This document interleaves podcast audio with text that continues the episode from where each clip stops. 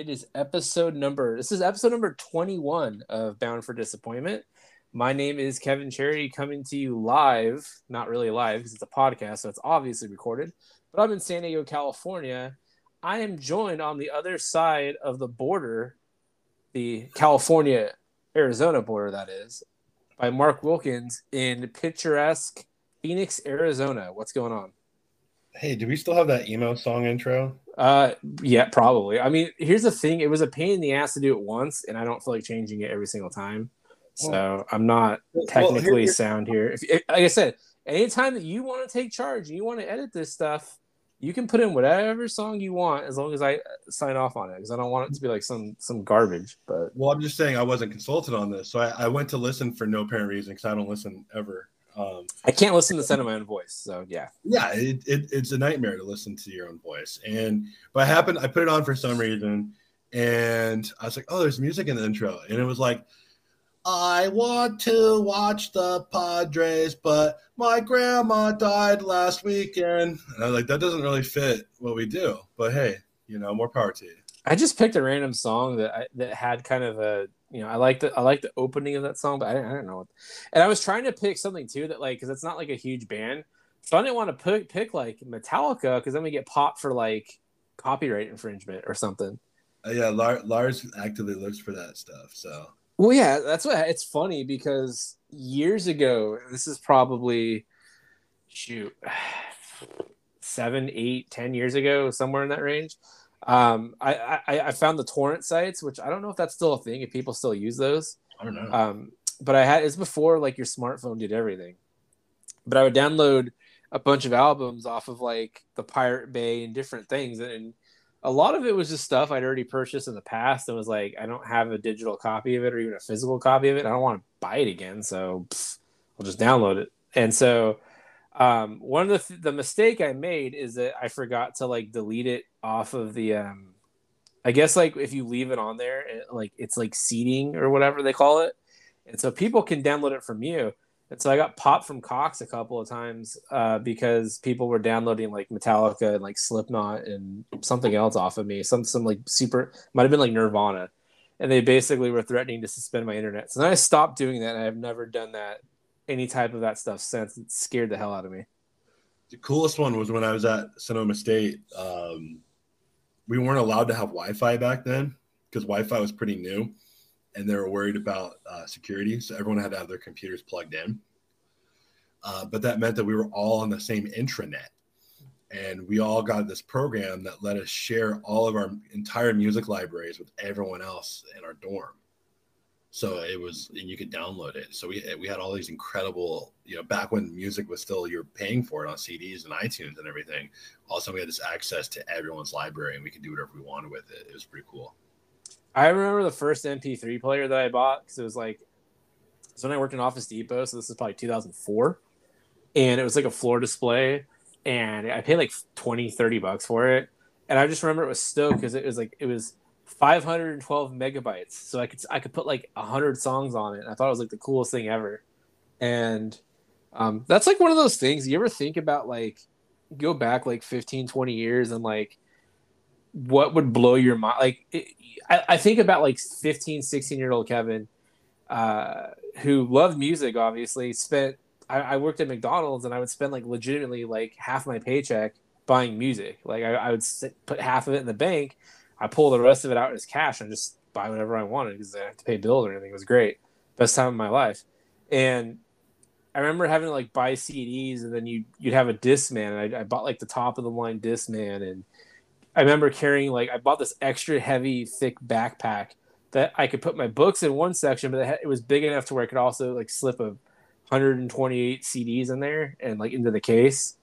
And so just thinking about doing that and how I used to listen to music, and then like jumping forward, 20 years, and that like every freaking album in the history of like music is at the touch of your fingers. That's probably, I think, the biggest thing that like blows my mind. Like if you go back and you just kind of look at how technology's evolved, like TV's getting thinner and bigger and whatever is impressive. But I think that for me, man, like thinking about just being able to like go on Apple Music or Spotify and type in, you know, Bruce Springsteen and have his entire freaking catalog pop up. It's like, holy shit. Like, that's the craziest thing for me. Yeah, it was funny. I was listening to Jacob Dylan from the Wallflowers on a podcast, and the subject of streaming came up about how it's like I think like 85% of music is listened to on streaming now. Yeah. And he was talking about how Napster and everything wanted to really play fair. Like, they basically said to the labels, like, you know, talk to us. We want to do this right, because we, you know, that'll help us stay in business and help you stay in business. And the labels kind of, you know, they kind of shuffled around, didn't really do anything about it. They wanted to win this big, you know, moral victory. And what ended up happening is music has become such a different thing than like movies. Like, for the most part, for a movie, you still have to buy or rent it the same way you did a Blockbuster. You know, like unless it's available on streaming, you're still going and paying like $4 to rent it, or 10 or 15, even $20 to buy it. But for music, like you said, I mean, I remember I was a little kid, and my dad had one of those really big tape decks, and you could record your own tapes off of CDs or off the radio. And I would make little mixes that way when I was a little kid. Yeah, me too.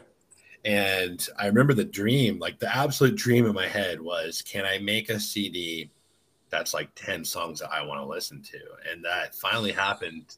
You know, that was already kind of happening at that point, but it was like this extreme luxury. And, you know, all of a sudden I'm in high school and I'm making CDRs, and I thought, oh, that's, you know, that's as cool as it's going to get. And then I had an iPod, and I could, you know, buy songs, transfer them over on a cable, this and that. And then, yeah, I go on my phone. I get a student discount on Spotify right now, so I'm paying like $5 a month. And when you think about $5 a month, you're lucky to get out back in the day with a CD for about $11 after tax. You're lucky. The amount of CDs that I bought, because I was like, oh, I gotta get, you know, I gotta hear this. I want to hear this. I see something new.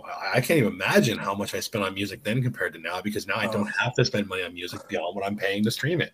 I legitimately would go to Best Buy, and so I there's bands I liked. Like, I was into, you know, like stuff that you call like new metal, so like, you know, Korn and Slipknot and stuff like that. But then I also liked like the emo stuff too. And so what I would do is, like, anytime a band would come out with an album, I'd go to Best Buy the first day it was out. Usually they'd have it on sale for like $8. And then in the day, what they would do to kind of entice you is, it'd be like, hey, if you like this band, here's like 5 other bands that would be buying. I would just buy those too. I'm like, oh, if I like AFI, I'll probably like this band, so I'll grab this and I'll grab this and I'll grab that. And so I used to do that, because I just like, yeah, I just wanted to listen to as much music as possible. And that is how I ended up buying my first Nickelback CD. So that was a lot of fun.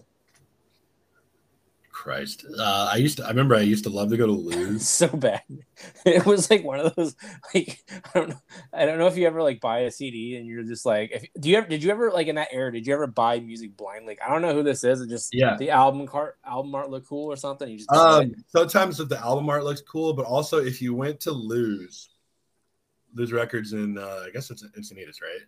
I think so. I've never actually been there, but yeah. Probably that Lucadia could be on. Yeah. But if you go to Lou's, or if you, when I moved to the Bay Area, I started going to Amoeba, which they have one in LA too, but I'd go to one in San Francisco and one in Berkeley. Those places were really good. They would get like the new kind of up and coming bands, and they would put a sticker on it and it would say like, if you like, you know, yeah, that's what I was saying. Play. Yeah. And so I would do that kind of blind. That's how I remember I got like, I went to Lou's. I got a band called Action Action that only lasted a few albums, but I liked what they did. It had something on it like, if you like New Order and The Cure, you'll like this, and it was, you know, somewhat accurate. I mean, it was a Victory Records band, so it was a little different than that. But I remember, what band was that? Action Action. Okay, I'm not familiar. I know Victory really well, but I'm not familiar with that band. They didn't like super fit the Victory mold. They're a little more new wave, but you can kind of see where they came from. I ended up with a band called Pity Sing, and Pity was Pitty. I don't know what it means, what it was about. And the album was okay, and it's not even in print. You can't even find it on streaming.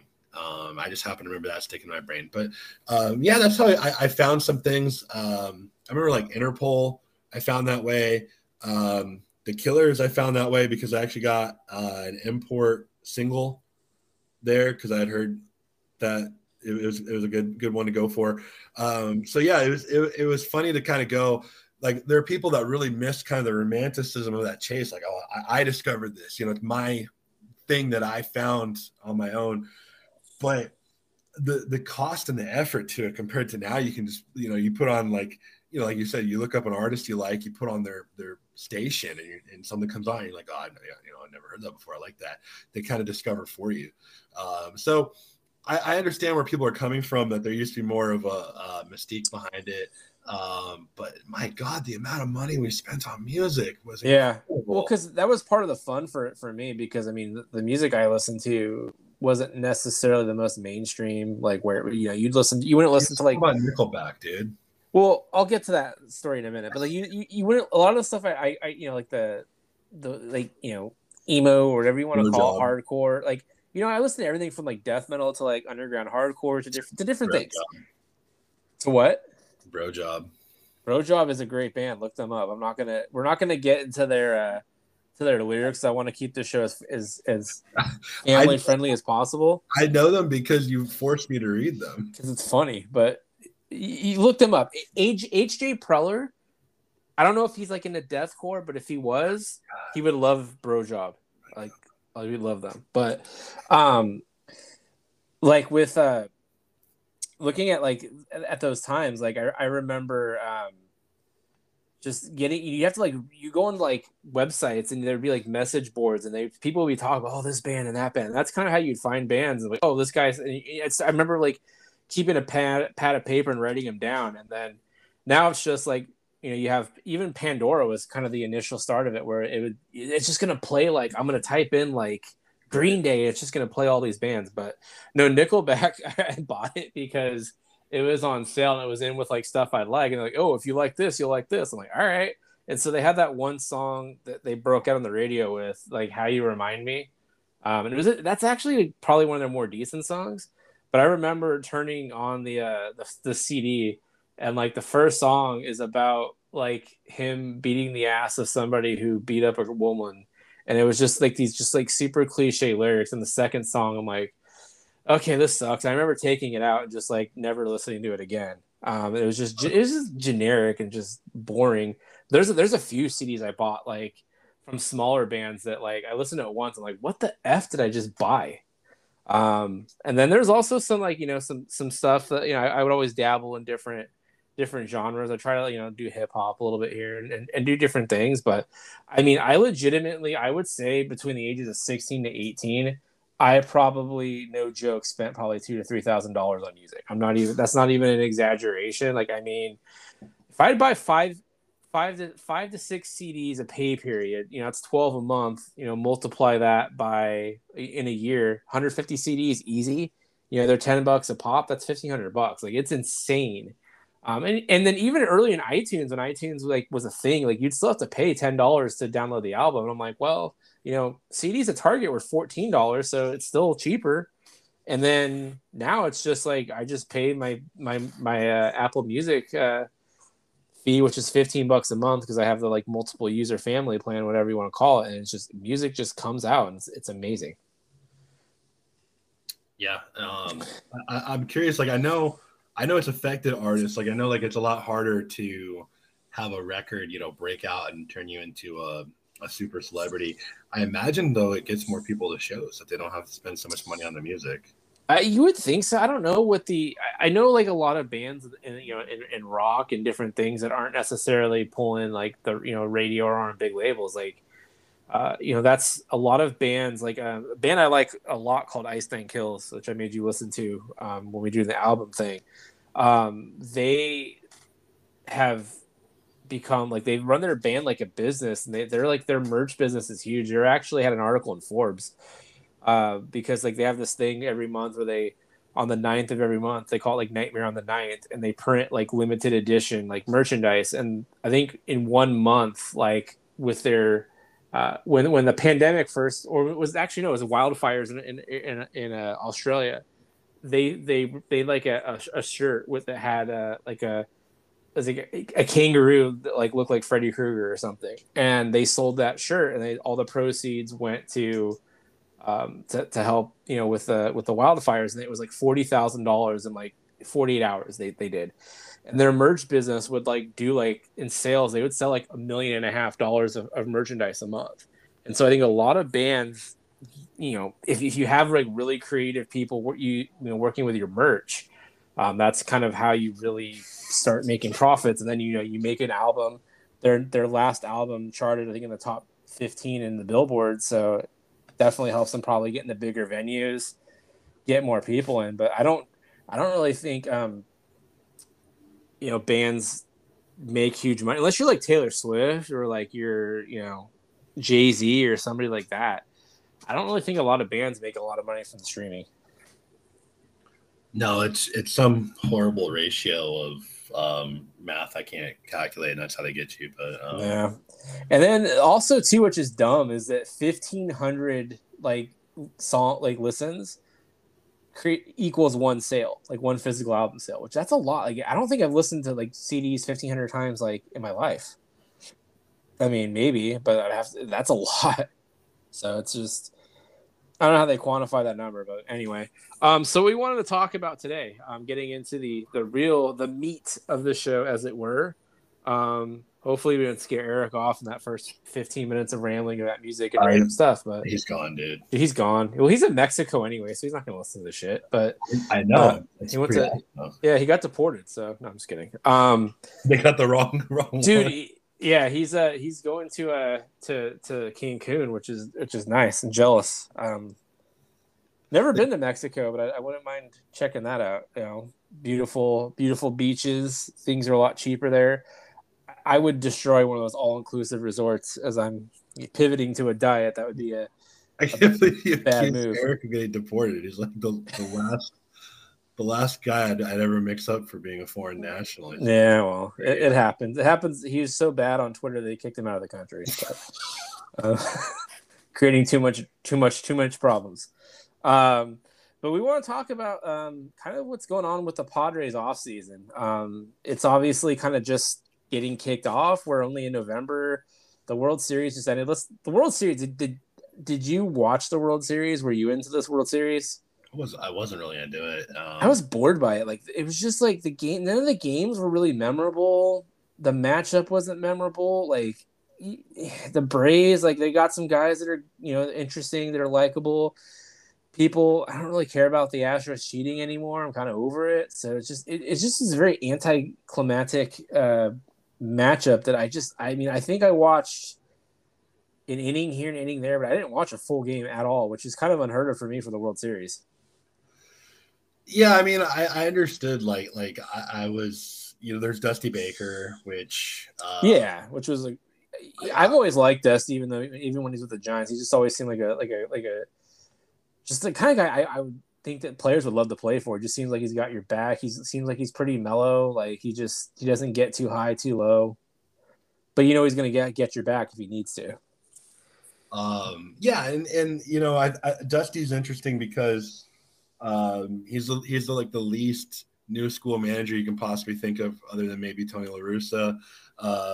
Obviously, he's had a successful run in Houston already, and you can argue, he inherited a really good team, but you can inherit a really good team and completely screwed up, and that's held together well. And what's interesting is he's had most of the staff that Hinch had in Houston. He kind of just stepped into that role with the existing staff, so there's some continuity. Jock Peterson was a cool story, but what the hell do I care? He hasn't been away from the Dodgers long enough for me to not associate him. It's a feel-good story there. The Braves are a feel-good story. Hank Aaron passed away. I saw that they won 44 games in the first half, 44 in the second half. I think they won the World Series the 44th week of the year. There's a lot of things that were cool, but as far as the actual games, I wasn't really I don't know. Yeah, and that World Series talk is brought to you by who's our fake sponsor today? Man, I didn't even think to bring one to the table. Neither did I. Oh, he blew this one. He blew it. Anyway. Speaking of blowing, our new sponsor Brought to you by Husqvarna yard power equipment. When you've got to blow, Husqvarna is the way to go. Is that a real thing? That's not their slogan, but that's a real company that does. I remember I used to work at like a repair shop. Yeah, I don't know these things though. I used to work at an office supply store. Like today's Bound for Disappointment is brought to you by Lexmark quality printers and some ink too. And some ink too. Is that how you got your add-on sale? They're buying the printer like and some ink. They like you got like penalized if you sold a printer and didn't get them to buy ink, and then it was like really annoying because it's like then the companies like started giving them like full cartridges, and it's like, okay, well, dude, this guy's buying a $400 printer, he's not gonna buy $100 of ink when it already comes with the ink. And they want us to sell USB cables, but then they started including USB cables with the printer, and it's like, well, we have gold plated USB cables that are faster. I'm like, what does that even mean? What do you mean it's faster? Like what the like is that place infuriated me. That company, man, is slowly going down the drain. So that's what they get. How did that make you feel? Pretty good, honestly. Like, I mean, I knew it was going to happen. So you kind of have that satisfaction that you're going to be right. I mean, you get a little bit of that. I mean, I feel bad if people still work there, but like people should have got out. Like I told people, you got to get out of here. Like this is a sinking ship. We're on the Titanic. And, you know, I was right. So, but looking at the Padres, going into their offseason, I don't know how to feel. I'm trying to think of how to put this. Like when the season ended, I've been a Padres fan for 27, 28 years. I think the first year I followed the team and knew what was going on and could call myself an actual fan. It was like 1994, which is a shortened year, right? And most of our lives as Padres fans, we're used to this garbage teams, and so this team we thought would be a little bit more fun to watch. The way the year ended and everything that happened just kind of really left a really bad taste in my mouth as a fan and just as somebody who's followed this team. And I was just kind of like, I was really happy when baseball ended. I was like, all right, I need to cut the cord a little bit. And just kind of looking at how that offseason progressed, the Padres were reshuffling guys in the system and nothing really seemed like there was going to be a lot of change. It just seemed like just kind of, taking your furniture and just putting it in a different spot in your living room. Well, it's the same furniture. That's kind of how it felt. But then the managerial hire came. I kind of expected it to go in a few different ways, but then Bob Melvin comes in and it's kind of, it made me think of that line. It's like, just when I'm out, they pull me back in. I don't know how you felt about it, but that was kind of the first thought that I had in my mind. I mean, yeah, I think it's kind of like the Dumb and Dumber, like just when I thought, things could get any worse. You go out and do something like this, totally redeem yourself. Exactly. Like, it just felt. I mean, like the public opinion. I mean, obviously, public opinion can turn on a dime, but public opinion, for the most part, for well over a year, was just anointing A.J. Preller as this genius god general manager that was destined to take the Padres to the promised land. And after the trade deadline, it just swung to. AJ Preller is an egotistical moron who is not, everyone was just out there like, oh my God, I can't believe he pulled the wool over our eyes and he betrayed us. And then he goes out and it starts with Niebla. And I mean, people, there were people frustrated about Niebla because he got hired before the manager, but I don't even know the full timeline. But the bottom line is, I don't think it really matters with a pitching coach. You basically you interview people and you're like, we got Ruben Niebla, who is considered one of the best pitching instructors in the game, and you take it or leave it. I mean, I'm cool with that. But then, yeah, for Melvin to pop in, like honestly, I was pretty hard on the Ozzie Guillen train for a minute because I just thought, like, one, it's kind of cool that he started out there. He was a Las Vegas star. He got traded. Two, he's got success as a manager. You're talking about going from someone, all these new managers, to someone who's been there, done that. I thought it would have been pretty cool to have a Latino manager on a team. The best players are Latino. You know, I think there could have been some point of relatability there. And he was an infielder. You talk about, you know, your two best players are playing right there in the infield. He was a shortstop. He knew Manny. You know, his kid played with Manny in some tournaments. So there's a lot of positives I was there with, and definitely he would have made things exciting from a, I guess, from like a PR standpoint. But the three things against Ozzy in my mind were like, one, what if he does or says something that's a distraction to the team? Two, he's been away from the game for a long time. I think he's been away from the game longer than it's been like what, since 2012, I believe. Yeah, and so it's longer than La Russa. And three, there's just something about a manager who's already won a World Series, because it's really rare to go do it again with another team. So those were three things where I was like, you know, love Ozzy. I think it'd be really cool. I'm not sure about those. Melvin knocks all those out. He has not won the World Series as a manager. He's like the last manager who's going to do or say something that's going to be a distraction to the team. And he was managing a month ago. So it's and the only thing that I think the only thing you can knock Bob Melvin on is that there's the postseason success. And it's debatable on whether that's his fault or not. I mean, these Oakland rosters are not overflowing with talent. They are talented. They're on a very strict budget. So you either have to look at it as he's been, you know, getting the absolute best out of a roster that's maybe not that good, or you're looking at the roster's really, really good and he's underperforming, which I don't think is it, because, you know, the A's had Art Howe, and Art Howe was probably the closest they got to the World Series. And then they went to, I think they went straight to Ken Maka, and Ken Maka did pretty good. And they went to Bob Geren, and Bob Geren didn't do very well at all. And one of the reasons why Geren got fired was a lack of communication, players feeling disrespected by not being, you know, clarified on the role. They didn't feel like Geren was direct and real with them, which sounds kind of like what just happened to the Padres. And Geren was replaced by Melvin in like June of that season. Melvin had been working in the front office with the Diamondbacks, because he was not managing at that time. He stepped into the job. He got the full-time job after the season, and ever since then, he has the most wins in Oakland history. So Billy Beane obviously thinks a whole lot of him. And, I mean, he did with that team things that Geren and other people who are decently regarded coaches couldn't do.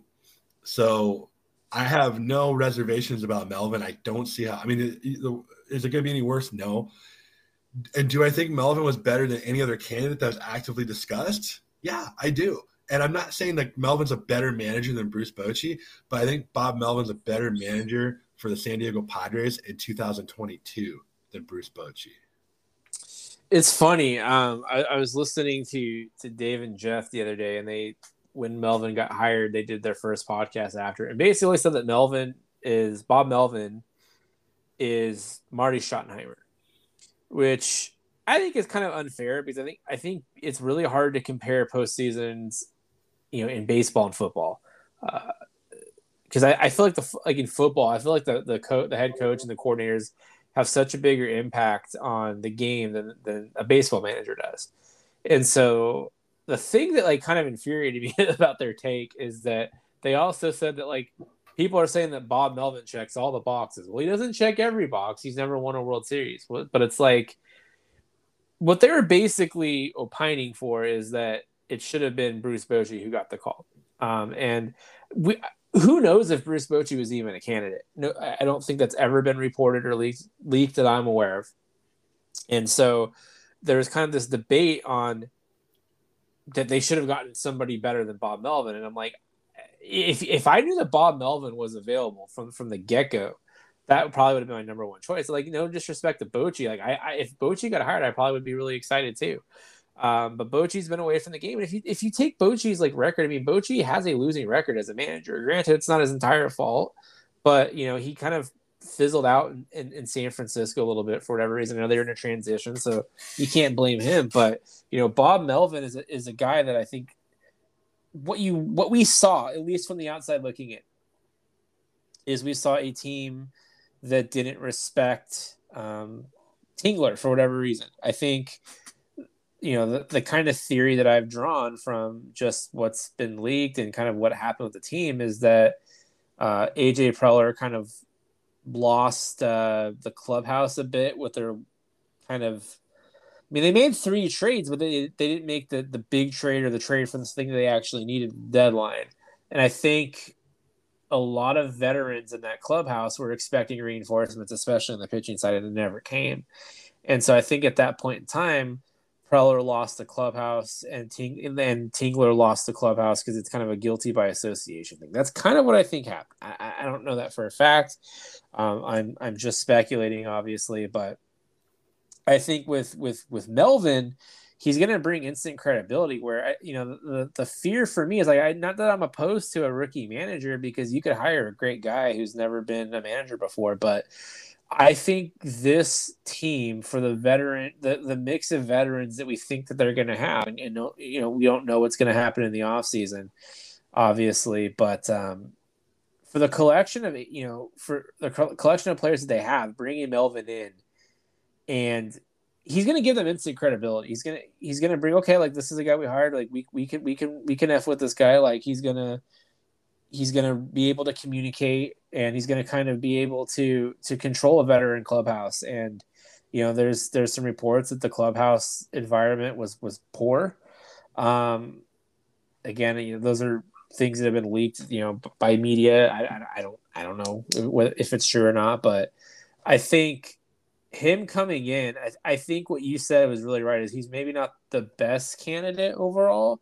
Maybe you could make an argument for a Bochy or, for Mike Schilt, who's also had some success. But I think for this team and what they need, I think Bob Melvin, like that is an A+ hire, in my opinion. It really changed my whole perception of this offseason and just one move. It does, and I think one important thing is that I think you feel reassured in your mind that one, the team's still on the same plan. Like the they're going to shuffle some things in development. They're going to shuffle the way the pitchers are handled, which is great, and they're going to shuffle the main voice in the dugout. But the goal is still the same. And I think one thing that reassures me is that Bob Melvin could have walked into pretty much any opening and said, I want this job. And they would have said, cool, thanks. I mean, obviously he could have had the Mets job. I think it's very possible he could have had the Yankees job if he had gone for it. He had that chance before they hired Boone. With Boone being a free agent, his contract coming up, I think it's possible that he could have come for that job if he really wanted to. It would have been a big story, but I think, for Melvin to come to the Padres from an A's team that's doing well, obviously they're going into something that's going to maybe look like a fire sale, but he's coming to the Padres to win. And I don't think Bob Melvin, he's the kind of guy that looks at that situation and just comes for the money. He's making the same money just about that he made in Oakland. So it's not like they threw some stupid Raiders John Gruden contracted Bob Melvin to make him come to the Padres. He wanted to come, and that's reassuring to me. Like after the way this last season went, if he thinks the team is where he wants to be, I feel a lot better. Yeah, and I think that's kind of what a lot of us fears, and I think a lot of people were joking, but they weren't joking at the same time, where they're assuming that the manager coming from the Padres were going to hire was going to have some type of Texas Rangers tie, where it's going to be, I joked around early on and Jeff Bitten said Jeff Bannister, which I don't know if he was ever an actual, if he's actual, like a candidate at any point in time. But what was crazy to me is that,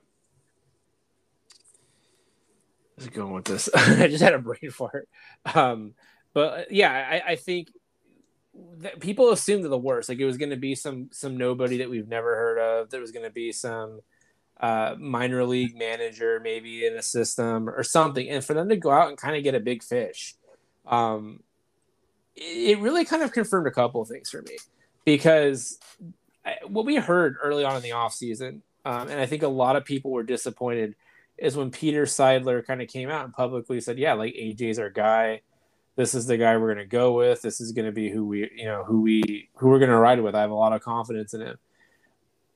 Personally, like seeing that the hire that AJ ultimately made, I kind of wonder if the behind the scenes conversation was a little bit different, because, and again, I could be completely off base on this theory, but it's like, if you're in a position where you have this job security, he has 5 years left on this deal, but your boss is kind of breathing down your neck and is telling you like, yo, like you got to get this higher rider, you know, you're going to be more likely to kind of go with a safer, bigger name, like a Bob Melvin, than taking another shot on like a Will Venable or, you know, whomever else, you know, a first-time manager is thrown out there. So it kind of made me think that maybe AJ doesn't have as much security as was reported. And it's just, you know, and that could be a good thing, because I think, you know, when you pair the hiring of Melvin with Niebla and what Niebla's track record says,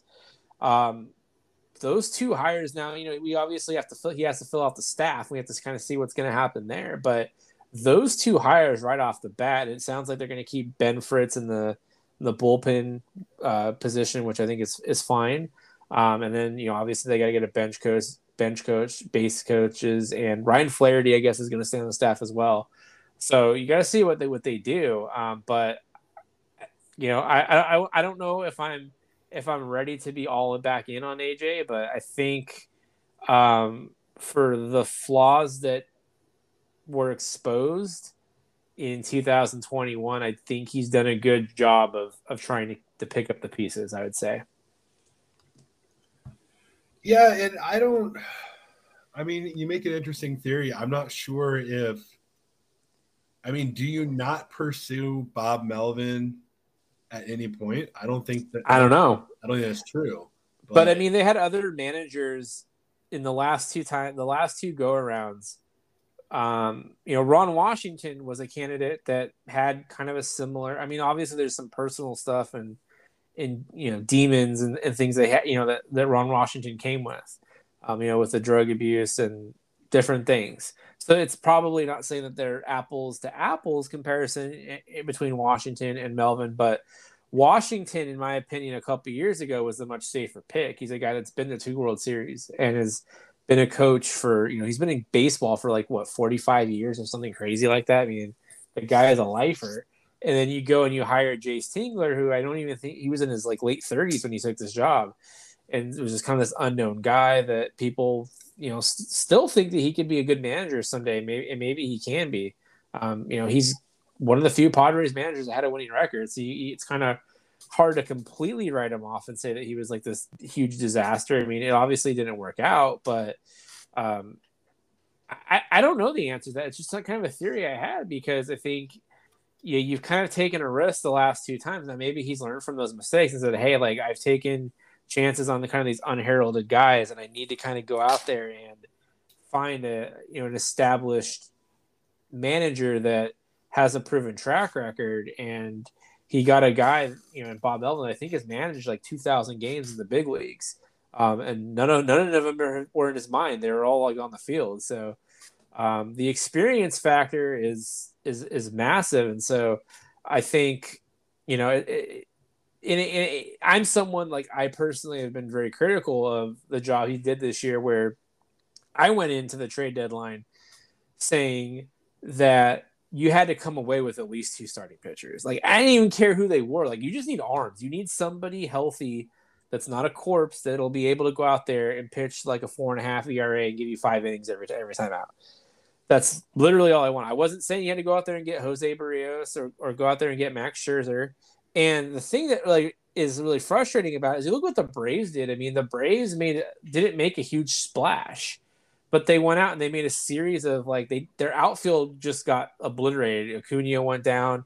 Ozuna had that horrible domestic violence case that's still pending or whatever's going on with that. It's a mess. I don't know what's going to happen with that.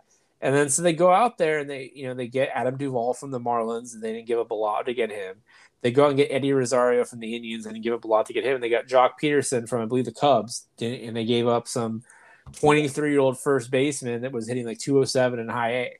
And they rebuilt their outfield and they made a bunch of small little moves. And I think, yeah, the Scherzer tease was really just that whole situation was just a gigantic kick to the crotch.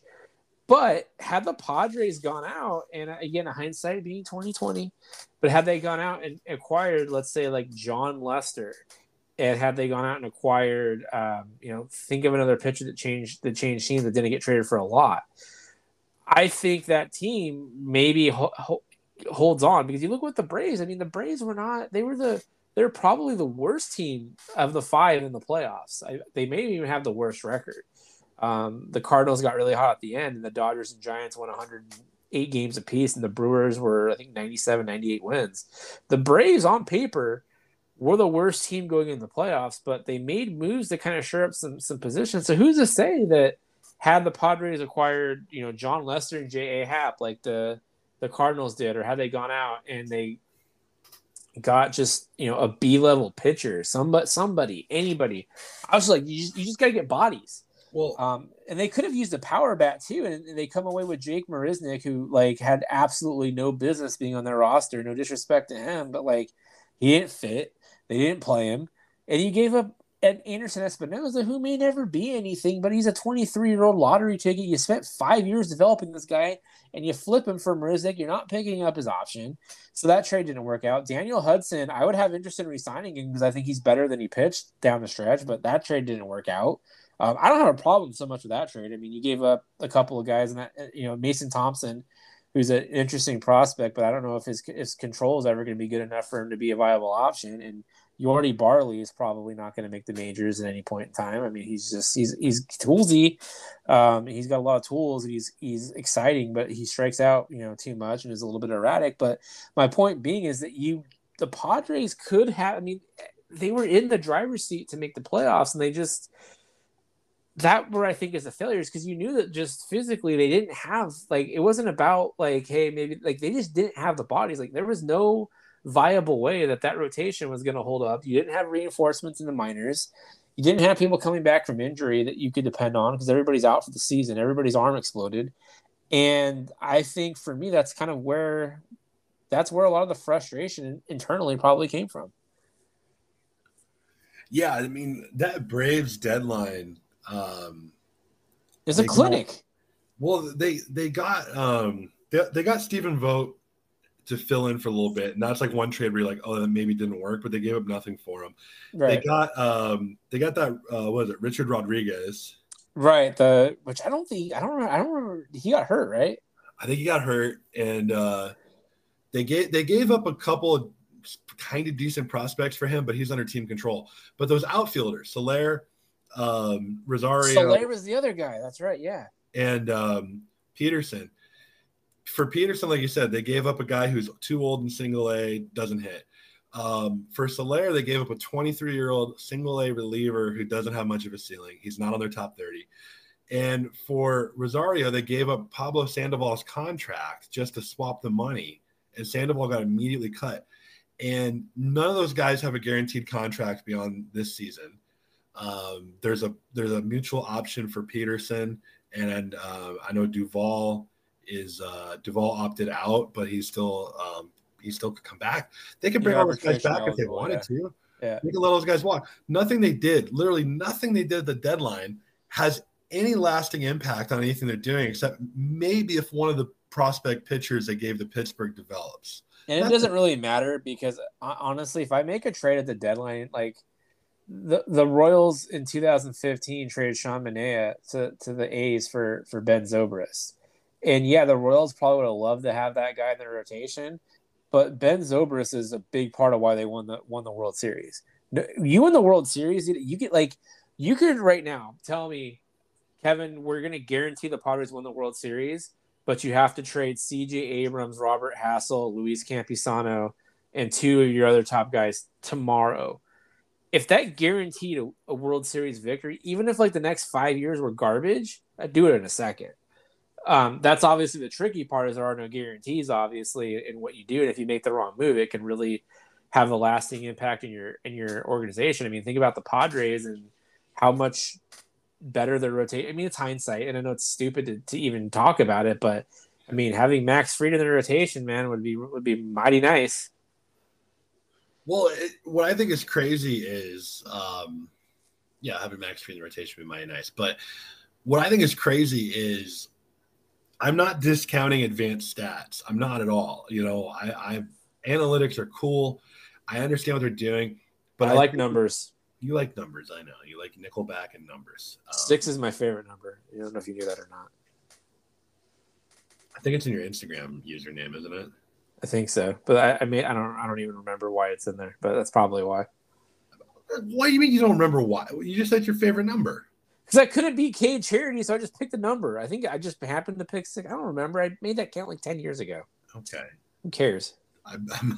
I'm feeling a strange dissonance between your favorite number and why you used your favorite number. But anyway, I don't know why. But anyway, so you think about the reaction when the Cardinals traded for Happ and Lester. You think about when Atlanta traded for a whole new outfield, and everybody laughed and they said, you know, Jock Peterson's barely worth more than replacement value. Happ and Lester aren't going to be worth enough wins basically to get the Cardinals into the playoffs. Nothing the Braves did will move the needle. So I think if anything, we've learned, I mean, you have to temper everything, and to say baseball is not played on a stat sheet is, I don't want to be, I mean, we saw the Union Tribune today do the, you know, we don't know what OPS means. I don't want to be that guy. We'll get to that in a second. We'll get to that. I'm not that guy, but maybe we need to look at things a little bit more critically, because when people say like, oh, what the Cardinals did in that rotation doesn't move the needle. Moving the needle isn't just your own performance in a team sport, because what those Cardinals pitchers did was they kept the bullpen from going haywire, and they got to do all their normal roles, and they got to have things kind of stable. And right. That's exactly what they did. Yeah. And then the Braves, those outfielders, they got things done in ways where, you know, Snicker was able to move them around, platoon them, however he had to do things. And they got hot at the right time. That always helps too. But they were obviously better than just going, well, we're just going to call someone up from AAA and hope for the best, or we're just going to find someone on the waiver wire who's a minimum deal. So maybe there's more value in picking up guys at the deadline than we've been kind of giving credit to, because we sit there and we look at a number and we go, yeah, J-Hap's not going to move the needle. Well, he did in a way that doesn't always show up. Yeah, and I think that the argument that I always made is that, like, the Padres, like, yeah, would it be nice to get a difference maker? 100%. But you had a rotation that, you know, it reminded me a lot of, like, the Simpsons episode where, you know, with the softball where Mr. Burns goes out and recruits all these superstar baseball players, and by the end of the day, Darryl Strawberry is the only one left. And that's kind of what happened with the Padres rotation. You went into the year thinking, okay, damn, we got Mike Clevenger, or not Mike Clevenger, he was hurt, but we have Blake Snell, you have Yu Darvish, you have Joe Musgrove, who's going to be like your number 4, you have Dinelson Lamet, who we think maybe he would be healthy or not. We were kind of holding our breath, and you know, you looked at that rotation, and you're like, damn, okay, there's a lot to like there, and Darvish was terrible in the second half of the season, had some back issues. Blake Snell was terrible for most of the year, caught fire, looked like Blake Snell of old, and then got hurt. And then so by the end of the year, you're sitting there like, okay, you have Joe Musgrove. Chris Paddock is hurt. We don't know what's going on with him. He could need Tommy John. He could have had Tommy John for all we know. We'll probably find out when he posts a picture on Instagram. That's how everybody's going to find out. You know, he's had some elbow injuries. That's always an ominous sign. Dinelson Lamet gave you nothing. I'm at the point where you might have to non-tender him. And there was nothing left. You had Ryan Weathers, who hurt his leg and was pitching through that. Probably needed more seasoning in the minor leagues. Mackenzie Gore wasn't ready to give you anything. And so you look at some of the guys that pitched meaningful innings last year, like Daniel Camarena and Nick Ramirez, and the depth was lacking, and they could have got some extra depth. I mean, no, like, would I give up 2 top 50 guys for Jose Barrios? Like, I think not making that trade was probably the right move, in my opinion. I don't think that they could have beat the package and ultimately, I mean, they could have, I suppose, if they wanted to include Abrams in that deal, which I wouldn't be in favor of, but that wasn't what I was shooting for. I was looking at those mid rotation guys. Tyler Anderson's another guy that went to the Mariners. Like, You just needed guys that were going to go out there and just basically not let their pants fall down. And that's ultimately what cost the team. And so I think, I don't know what's going to happen with this offseason. This offseason, I think, is going to be arguably one of the most fascinating in Padres history. And we'll talk about it probably, as we get closer to things actually happening, if they are going to happen with the CBA expiring at the end of this month, or the beginning of December. I guess it is December 1st. But you don't really know, are the Padres going to go deeper and spend more money? Because they need a left fielder for sure. They want to move Hosmer and Myers. That's clear. Whether that's possible or not, who knows? I was reading an article in the MLB, I think it was on MLB.com, about trade candidates in the offseason, that Hosmer might actually be tradable if they come out the salary floor. I don't necessarily buy that, but I think Myers would be. I think Myers becomes instantly tradable if teams like the Baltimore Orioles just need to spend $40 million, but they're not necessarily ready to give a guy a multi-year deal. It's kind of becomes like an expiring contract in the NBA, kind of. I think Myers can get moved. But even then, okay, if you trade Myers, then who's playing right field? So now you open up another hole. Now maybe you're saying, hey, for $20 million, we can fill both those holes, which, I can buy that. But, the team needs it to acquire some type of starting pitching. They can get creative. Maybe they can find a guy that's controllable, that doesn't make a ton of money, to kind of fill in that back half of the rotations. I think you got your top of the rotation set already. And I think, the bullpen, too, you just lost Melanson. Maybe you bring him back, but they brought back Stammen and Pierce Johnson, which I think were both good moves. They were no-brainer moves to pick up those options. You have guys like Jose Castillo, who's never healthy. You don't know what you're getting from him. I think he had TJ, actually, so I don't know if he's going to be on the shelf or not, if he's going to be on the shelf the whole year. So you got a lot of, you have a lot of openings on your roster, and then you got some other places where, assuming Tatis plays short, you have Cronenworth and you have Kim, and then you also have Machado. So you have not enough places there. You have Hosmer, who you hope that, I think the Padres would love nothing more than to trade him and get that money off the books. If they could get that $40 million off the books, that would be massive, obviously. Then they could do a lot this offseason, but I just, you're kind of at this point. My question is, I'm not saying that I think the Padres ownership, Peter Seidler and the group, have done a great job in terms of spending the money, but you have to kind of assume, I was listening to Bennett Woods the other day, like Ben said, you have to assume at some point that the resources are finite, and that they're not just going to keep, maybe they will keep throwing money at it, and they'll still go out there and they'll make another big splash, and they'll go out and sign Nick Castellanos or somebody like that, and give somebody another 9-figure deal, high 8-figure deal. I just don't think those moves are necessarily on the horizon personally. And then maybe those aren't the moves they need to make. I mean, just looking at the Braves, any one of those outfielders fits into the Padres picture. Jorge Soler probably raise his stock to the point where he's probably going to get a multi-year deal, where I think coming into this offseason, had he not had that big playoffs, he's probably looking at a one-year prove-it deal. So it's going to be really fascinating to see what they do. Yeah, I saw that salary floor thing, and honestly, with Hosmer's salary being, it decreases towards the end. The deal is a little front-loaded. With the universal DH, you could see a poverty franchise thinking, hey, if we just bring in a guy who is a mediocre value at DH and it keeps us at the floor, we'll just take on the contract and we'll toss a lottery ticket to the Padres. I could see it. My whole thing is, I don't want to give up Robert Hassel to get his ass off the team. I don't want that to happen. Of course not. I'm saying it's possible that they might even get a token lottery ticket back without having to put anyone with Haas. Trade to the Cubs for Owen Cassidy. How about that? Done. Owen's a good ball player. Myers is more tradable, but that outfield market is so stupid right now. The problem is it's going to be too hard to replace him. You're going to be throwing money at Cole Calhoun when you'd rather have Marte, but Marte is going to clean up out there. I would assume so.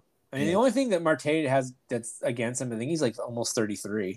Yeah. If he were 29, he'd be getting probably $150 million easy. I mean, it's probably going to be like a 3-year deal, but he's going to come up. And the outfield market is stupid right now. Like, Tommy Pham's probably going to get a contract somewhere, like a 1-year deal, even though he's just – I mean, I'm just going to – Say what you're going to say. I have a take and don't suck. Come on, Mark. You know the rules. Jesus Christ, what? Have a take and don't suck. Where'd that come from? From Jim Rome. Oh, I don't know anything about Jim Rome other than have a take and don't suck. Haven't you ever listened to Jim Rome before? No, I used to barely. So the thing with Tommy Pham is, I'd love to know who's like representing Tommy Pham in any way, like doing anything. His agent.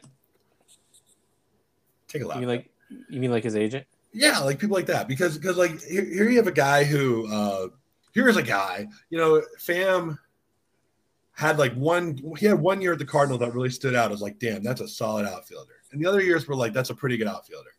And but we're, you know, everyone's really excited because he gets on base, and that was something the Padres were awful at. And he's just been, except for like 1 month, he's just been hot garbage. But he kept going like, okay, and I was saying this, he got stabbed, he got COVID, even though he showed up at the ballpark the next day when he had COVID, but he got stabbed, and all these things have happened to him. And when you look at that, like his crazy stuff, you're just like, well, he's just, you know, he's a little different, but he wants to win really bad. But then, like, the guy had such a bad year that he was talking about maybe coming back to the Padres. When you know the Padres aren't going to offer him anything substantial, but he's like, hey, you know, I like it here enough. Maybe I'll come back on like a small deal and, you know, try to prove it. And then he goes out and just fires off a meme degrading Mexican people.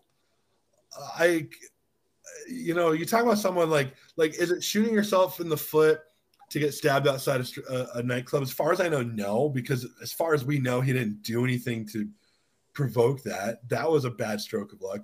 COVID was a bad stroke of luck. But if he ends up not getting a deal with the Padres, if he ends up moving on to a situation that could be even worse for him, it could be because of what he did on Instagram. That's shooting yourself in the foot. I mean, he straight up, I mean, there was like a picture of a dude wearing like a big gaudy sombrero. Yeah.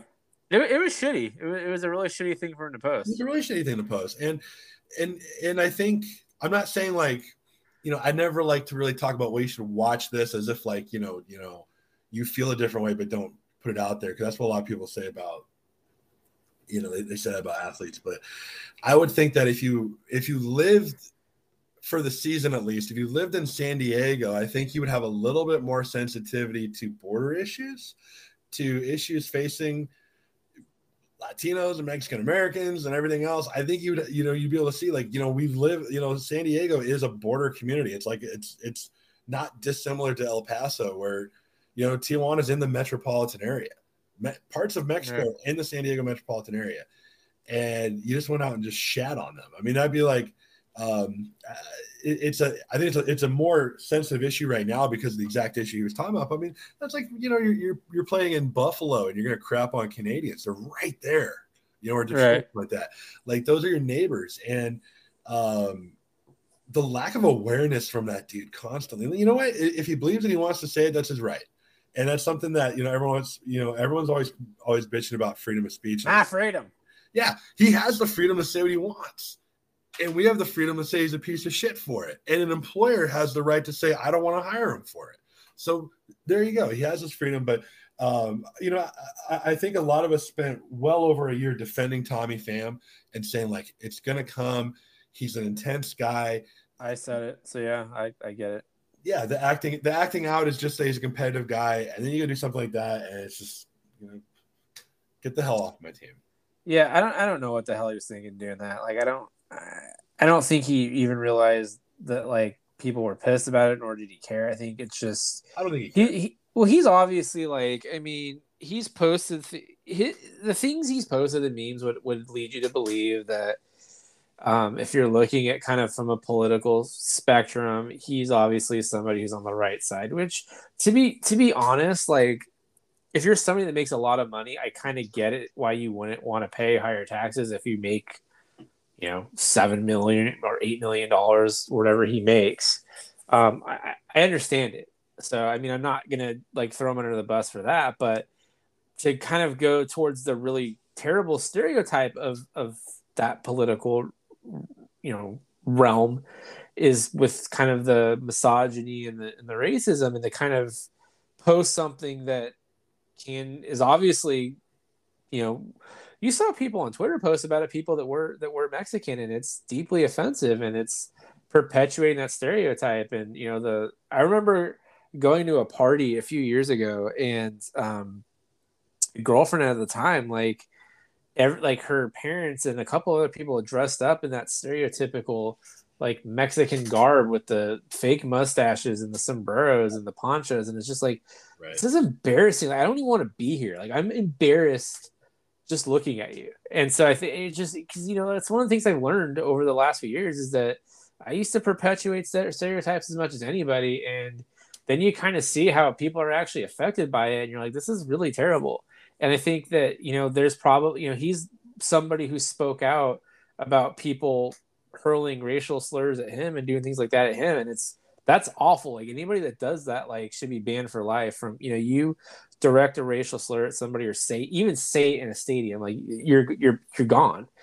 And for somebody to not have a little bit more sensitivity towards that is to me, it's off-putting.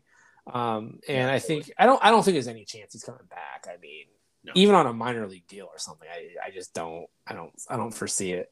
What I did find while you were speaking, this is something that maybe we can do. There's a website called athletespeakers.com, and we can book Tommy Pham for our next event. It could be a virtual meeting or it could be public speaking. So, you could pay him for a speaking engagement and ask him what the heck he was thinking. So, I think I'm good on that. Yeah, I mean, we got some really. Like, you want to book Wally Joyner? Actually, I would love to book Wally Joyner. Yeah. So Wally Joyner. Why do you just add Wally Joyner? Because he like popped up on this thing of like people that you could get, but his fee range is $5,000 to $10,000 for him to come out and like speak. Yeah, that's a lot. We got Greg Vaughn here. What do you think Greg Vaughn costs? Has it got a fee range? No, it doesn't say. Our new sponsor, Durex, only pays us $3,000 a show, so I don't think we can afford Wally Joyner. No. What about Kyle Loesch? Got any desire to have Kyle Loesch? No. What's like the cheapest player they have? Do they have like Paul Ferries or do they have like yeah, well, the cheapest like range they have is like $5,000 to $10,000. What? So yeah. See, they should do like Cameo where it's like $5,000 for Tommy Pham, but if I want to hit up Phil Plantier, maybe it's like $1,000, and if I want to hit up like Dave Staten, maybe it's like $8. We could do a whole Dave Staten. You could do Billy Ripken, who's in the $5,000 to $10,000 range. Oh no, Durex only pays us $3,000, Kevin. We can't get, and we pocket that money for frivolous things. Well, maybe we could like talk him down, like, hey, I know it says $5,000, but we only got $3,000. Would you take it? Well, I want to do like Cameo, where you get like the stupidest. Like, I want a guy who played like 2 games for the Padres. I want Jason Thompson. I want him for like $5 for like the whole night. I want Glenn Dishman for like the whole night. I want like I want 3 hours where they have to sit there. He's not an escort. I mean, no, I'm not talking about, you know. You know, any you know, peripherals, that's optional. Otherwise, what we're doing is illegal. What I'm talking about is 3 hours of having to talk about Nickelback and Tommy Pham being a racist and whatever else we talk about, and they just have to be there the whole time because we paid them the $8. The $5,000 range, they're able to turn people down. They're going to be like, no, I want someone who's like a D-list former Padre. I want like Dave Staten or I want Melvin Nieves, so I can 3 hours of me talking about him ruining my childhood, and I hope he feels really bad about it. Or like Roberto Petagini, or Guillermo Velasquez, or I'm just going off like I'm like flipping through like the '92 top set in my mind. I want like Kurt Stilwell. He was supposed to actually be pretty good, and he like had like a 652 OPS or something. Craig Shipley. Shipley was actually out here in Phoenix, I thought. He wasn't a terrible ball player though. But I just felt like Gardner. What's the second? Jeff Gardner? The second Jeff Gardner. Yeah. Gardner. Yeah, I just want like obscure former Padres to sit here for 3 hours and deal with our shit. That's what I want. That's the goal. You should have gone recruiting at the Ben and Woods Open. I didn't go to that. I don't play golf. I know you didn't go to the Ben and Woods Open. I didn't see you in the majestic photographs. I would have gone. I mean, I would have gone and hung out, but I don't know if that was allowed. I don't know how to play golf. I don't know. I think so. I mean, I like Corey and it's still COVID. I mean, I don't. You know. I like how I just tell you should have gone to something. It's still COVID. Well, it's like I don't know if like I don't know what the protocol is. If you just show up there like, hey, I'm not here to play. I'm just gonna hang out. And, like you're vaccinated. You show them you're vaccinated. People watch. And you can French kiss whoever you want. That's how they do it at my house. Your party of one. Hopefully a party of two, Kevin. You want to swing by? It's like a 6-hour drive, and it's 1 a.m, so no, not really.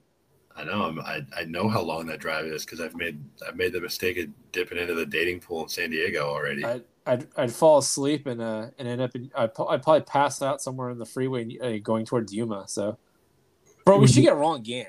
Ron Gant's on this site. Let's get Ron Gant. Would you wake up with a date shake?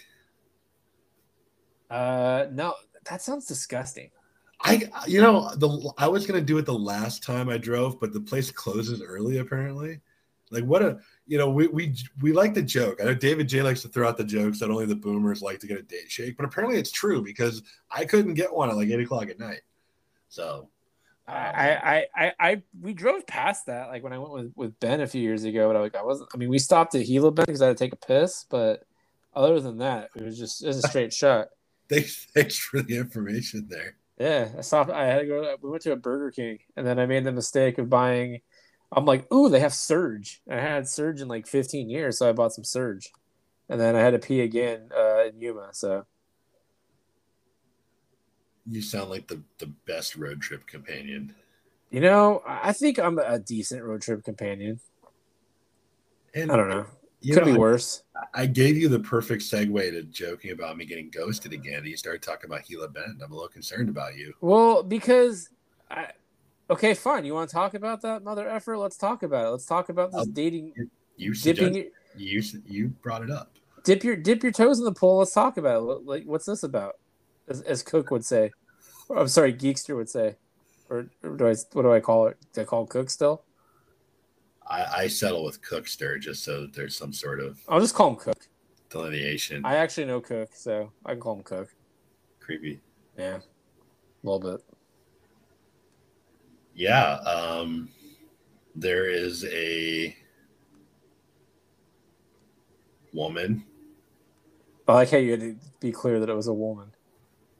Well, I mean, it could be whatever I want it to be, but... It could be, and I would support you because I'm a good friend. God, I'd hope so. That'd be weird. And it's... I guess you call it dating now. Semi-long distance.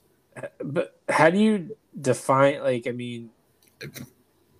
how do you define that, though, if you're not, like... I mean, do you have like, FaceTime dates where you, like, you guys each get, like, a bucket of chicken and you sit there eating the same, like, the same... Are you like living out your fantasies here in this question? Are you like, why not? What's wrong with getting a bucket of chicken? A bucket of chicken. You don't like chicken? Dude, Jollibee's got some good chicken. I can't eat that anymore, but it's good. Yeah, see, we're both trying to eat better, and here you are saying like, yeah, pop out the KFC, bud. KFC's not so good. I was thinking Jollibee, but I don't know if they have a Jollibee out there, don't they? I haven't seen one, but it wouldn't surprise me if there was one. You gotta try that weird spaghetti, man. It's pretty good. Weird spaghetti. Because it's like sweet, and they put little chunks of hot dog and ham in it. It sounds disgusting, but it's pretty dang good. Yeah. They could be a potential fake sponsor for us. I'm just saying. I'm not opposed to them being a sponsor. Yeah. Upping our ad budget to a full $3. Yeah. No. They're. It's definitely the most successful I've been in any sort of realm of luck with the ladies at this point. So, of course, you are counting down the days until you can send me the ghost gif again. So I'm real excited for that. I am eagerly waiting for that day, because honestly, like we talked about this in our show prep, and I'm kind of like a demon that, like, when Mark is miserable, I get it's like Freddy Krueger in the Nightmare on Elm Street movies gets power from fear, and so if you're not afraid of Freddy Krueger, he kind of disappears and goes away, and he can't hurt you. And that's kind of what happens with me, is like I get power from Mark's pain, and so I become like this powerful entity. I can like pick up like 300 pounds. The more miserable you get, I could go like probably like lift a car. I could probably lift a Toyota Yaris with your misery. No, I've had such a long year that by this point you should have been able to already prove that. But I need more. It's not enough. So, yeah. I'm not satiated.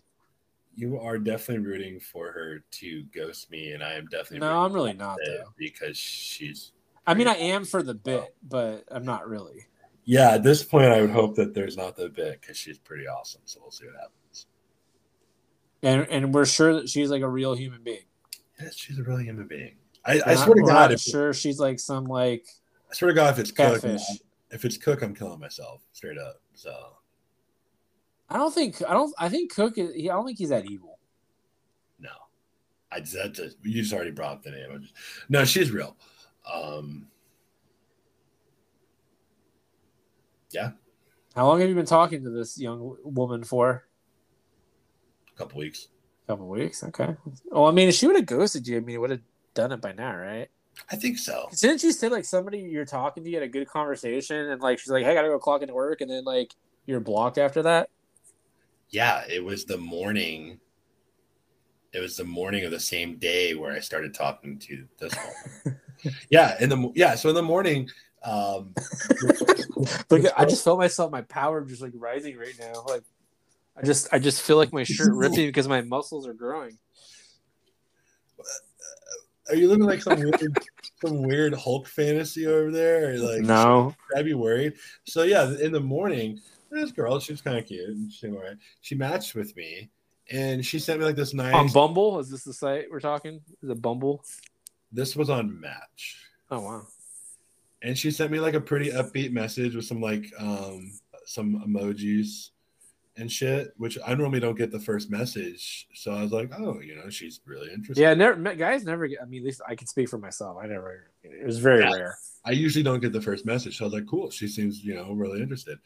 And we kind of just had like a basic back and forth, like, you know, yeah, you like stuff, I like stuff too. Hey, look, the sky sure is blue outside. Yeah, I'm a stupid idiot too. And yeah, it was just kind of going like a nice back and forth. And then she was like, yeah, I'm clocking into work in a little bit. And I was like, oh, where do you work? And she said she was a store manager at Bath and Body Works. And I was like, I hope you like candles. And she didn't say anything back, so I was like, she clocked in. And then I just checked back on it when I was done my shift a few hours later. And it's just gone.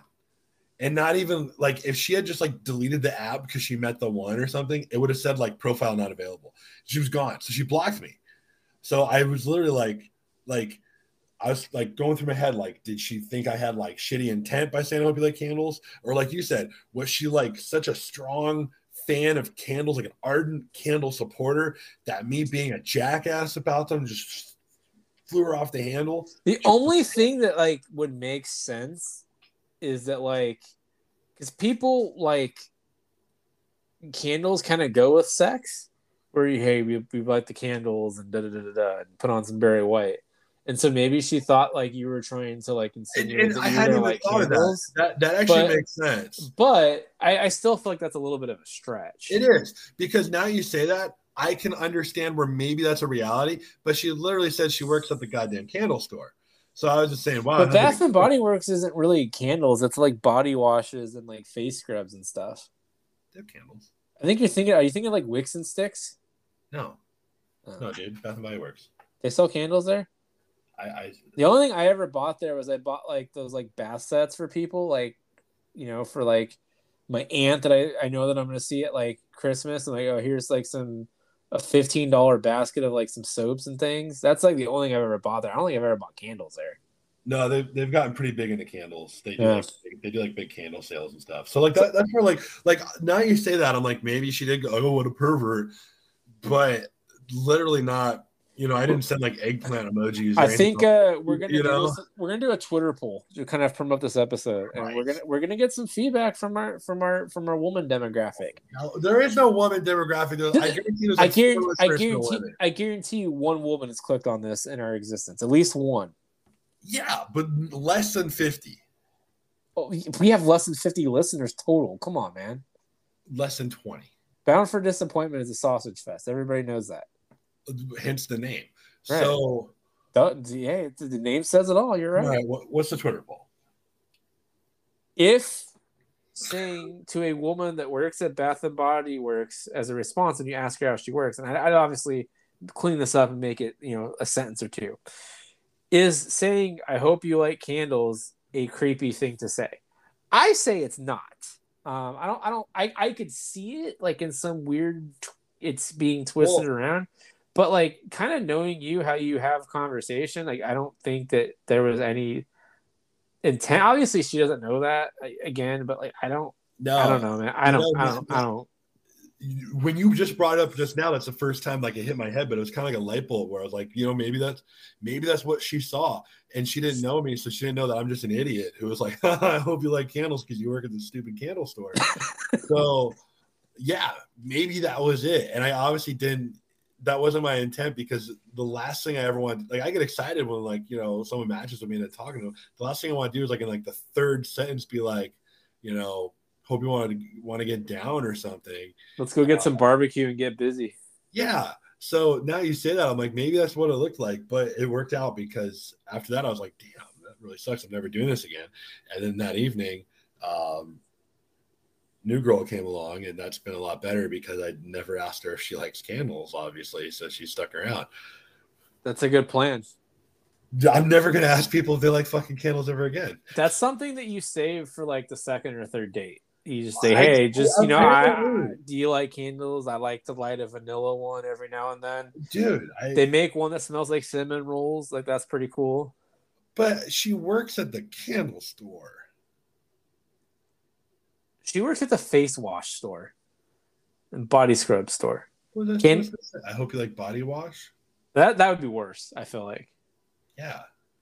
I hope you like skin cleanser, face cleanser. Do you guys have anything there that would make my ball smell good? Would be really inappropriate as well. Fish sticks? Oh, God. What am I supposed to do there? Like, I mean, I'm probably the wrong person to ask, but see, here's the thing. I don't have game, so clearly, you know, so in a way, it's terrible because a million doors are slammed in my face. But when it works out, it really works out because someone like you're getting the real me because I can't do anything else. I have a question that I just thought of. Yeah, go for it. All right, so. Obviously, I'm assuming in your profile, because if those of you who don't know, Mark is extremely tall. He's 6'8". He's a very, very tall man. The average male is not 6'8", so he's, you know, he's basically like a basketball player, but like without a shred of the athleticism that goes with it, right? Hey, I don't know. I'm assuming. Has she asked you yet if you are really 6'8"? Yeah, that comes up a lot. That comes out early, right?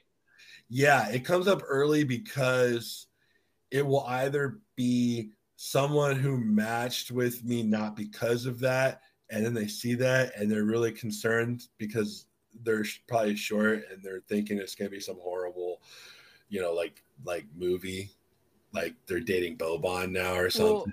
Well, I had a friend, like one of my female friends years ago, she went out on a date with a guy on a website, and the guy in his profile wrote that she's like, that he's 6'1", but she showed up to the date, and he's like 5'7", and so like that happens, and it's like that's one of those things where, okay, you can't really, that's too big of a difference. Like people are gonna be able to tell, so it's like that's obviously off-putting because like what else did you lie about? It's like she wouldn't have cared if the guy like was 5'7", she would have still gone out with him, but this guy is trying to be something he's not. I mean, that would like me, you know, me putting I'm 5'10", you know, and maybe 5'11", but probably 5'10".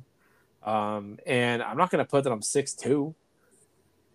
Yeah, and I definitely, I'm a strong advocate of not lying on there, because the goal is to eventually meet someone and it go really right. horribly. But yeah, like, so either they ask because they're like, holy crap, that's a monstrosity, that's horrifying, I never want to see that as long as I live. But women like tall guys, though, so I don't think it's not really ever off-putting, is it?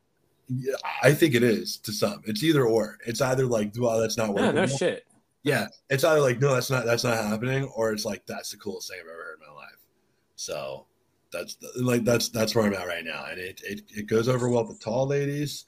Well, yeah, because I mean, obviously, there's a girl there that's like 6'2". They're gonna be like, oh my god, this is like the equivalent of, you know, me dating, you know, a 5'10" male. Like when I've dated women that are like 5'4", it's you kind of have that. It's probably hard for them to find that, you know.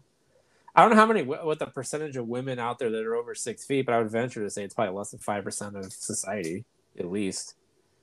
It's pretty rare. So to find somebody who's 6'8", I feel like that would give you an advantage with those. Right. I mean, just kind of playing off of like the things I don't know if that's true or not. I just know that from my own. I mean, I got told one time by a girl that I was too short, which is ironic because she was like 5'2". So I was like, okay, I like a foot difference. I'm like, okay, like, yeah, that's just weird. I'm like, all right, like, whatever. Yeah. No, like I get it when like a girl's like around 6 feet, that, you know, they might be looking for someone taller. I get it's that. Like that joke, like, what do you call a guy under 6 feet? A friend. That's that stupid joke. Ouch. Yeah. It burns. It burns. It burns. It physically burns. Bad memories. Not really bad memories. It's just kind of like, of all the things that you could have said to end this, you know, wasn't even like really a relationship. It's like, first of all, you know, that I was 5'10" when you went out with me. I mean, I didn't lie. And second of all, like, I mean, of all the things you could have picked to no longer, there's so many things that they could have picked, you know, and they went with that. It's just kind of like, okay, like that's the direction we're going here, huh? That's a good point. Very good point. Man, we probably going to have to wrap this up here in a little bit, but in fact, we're going to come back with a part two since we're running out of time. So should we split this up and do 2 episodes, or should we just do like one monstrosity again like we always do? I don't think we have enough to do 2 full ones, because the second one would have no structure to it whatsoever. Yeah, this show has no structure to it anyway, so what difference does it make?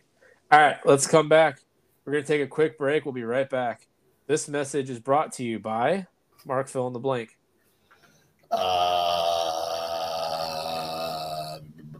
Lysol. That's of all the things you could have picked. All right, we'll be right back, guys.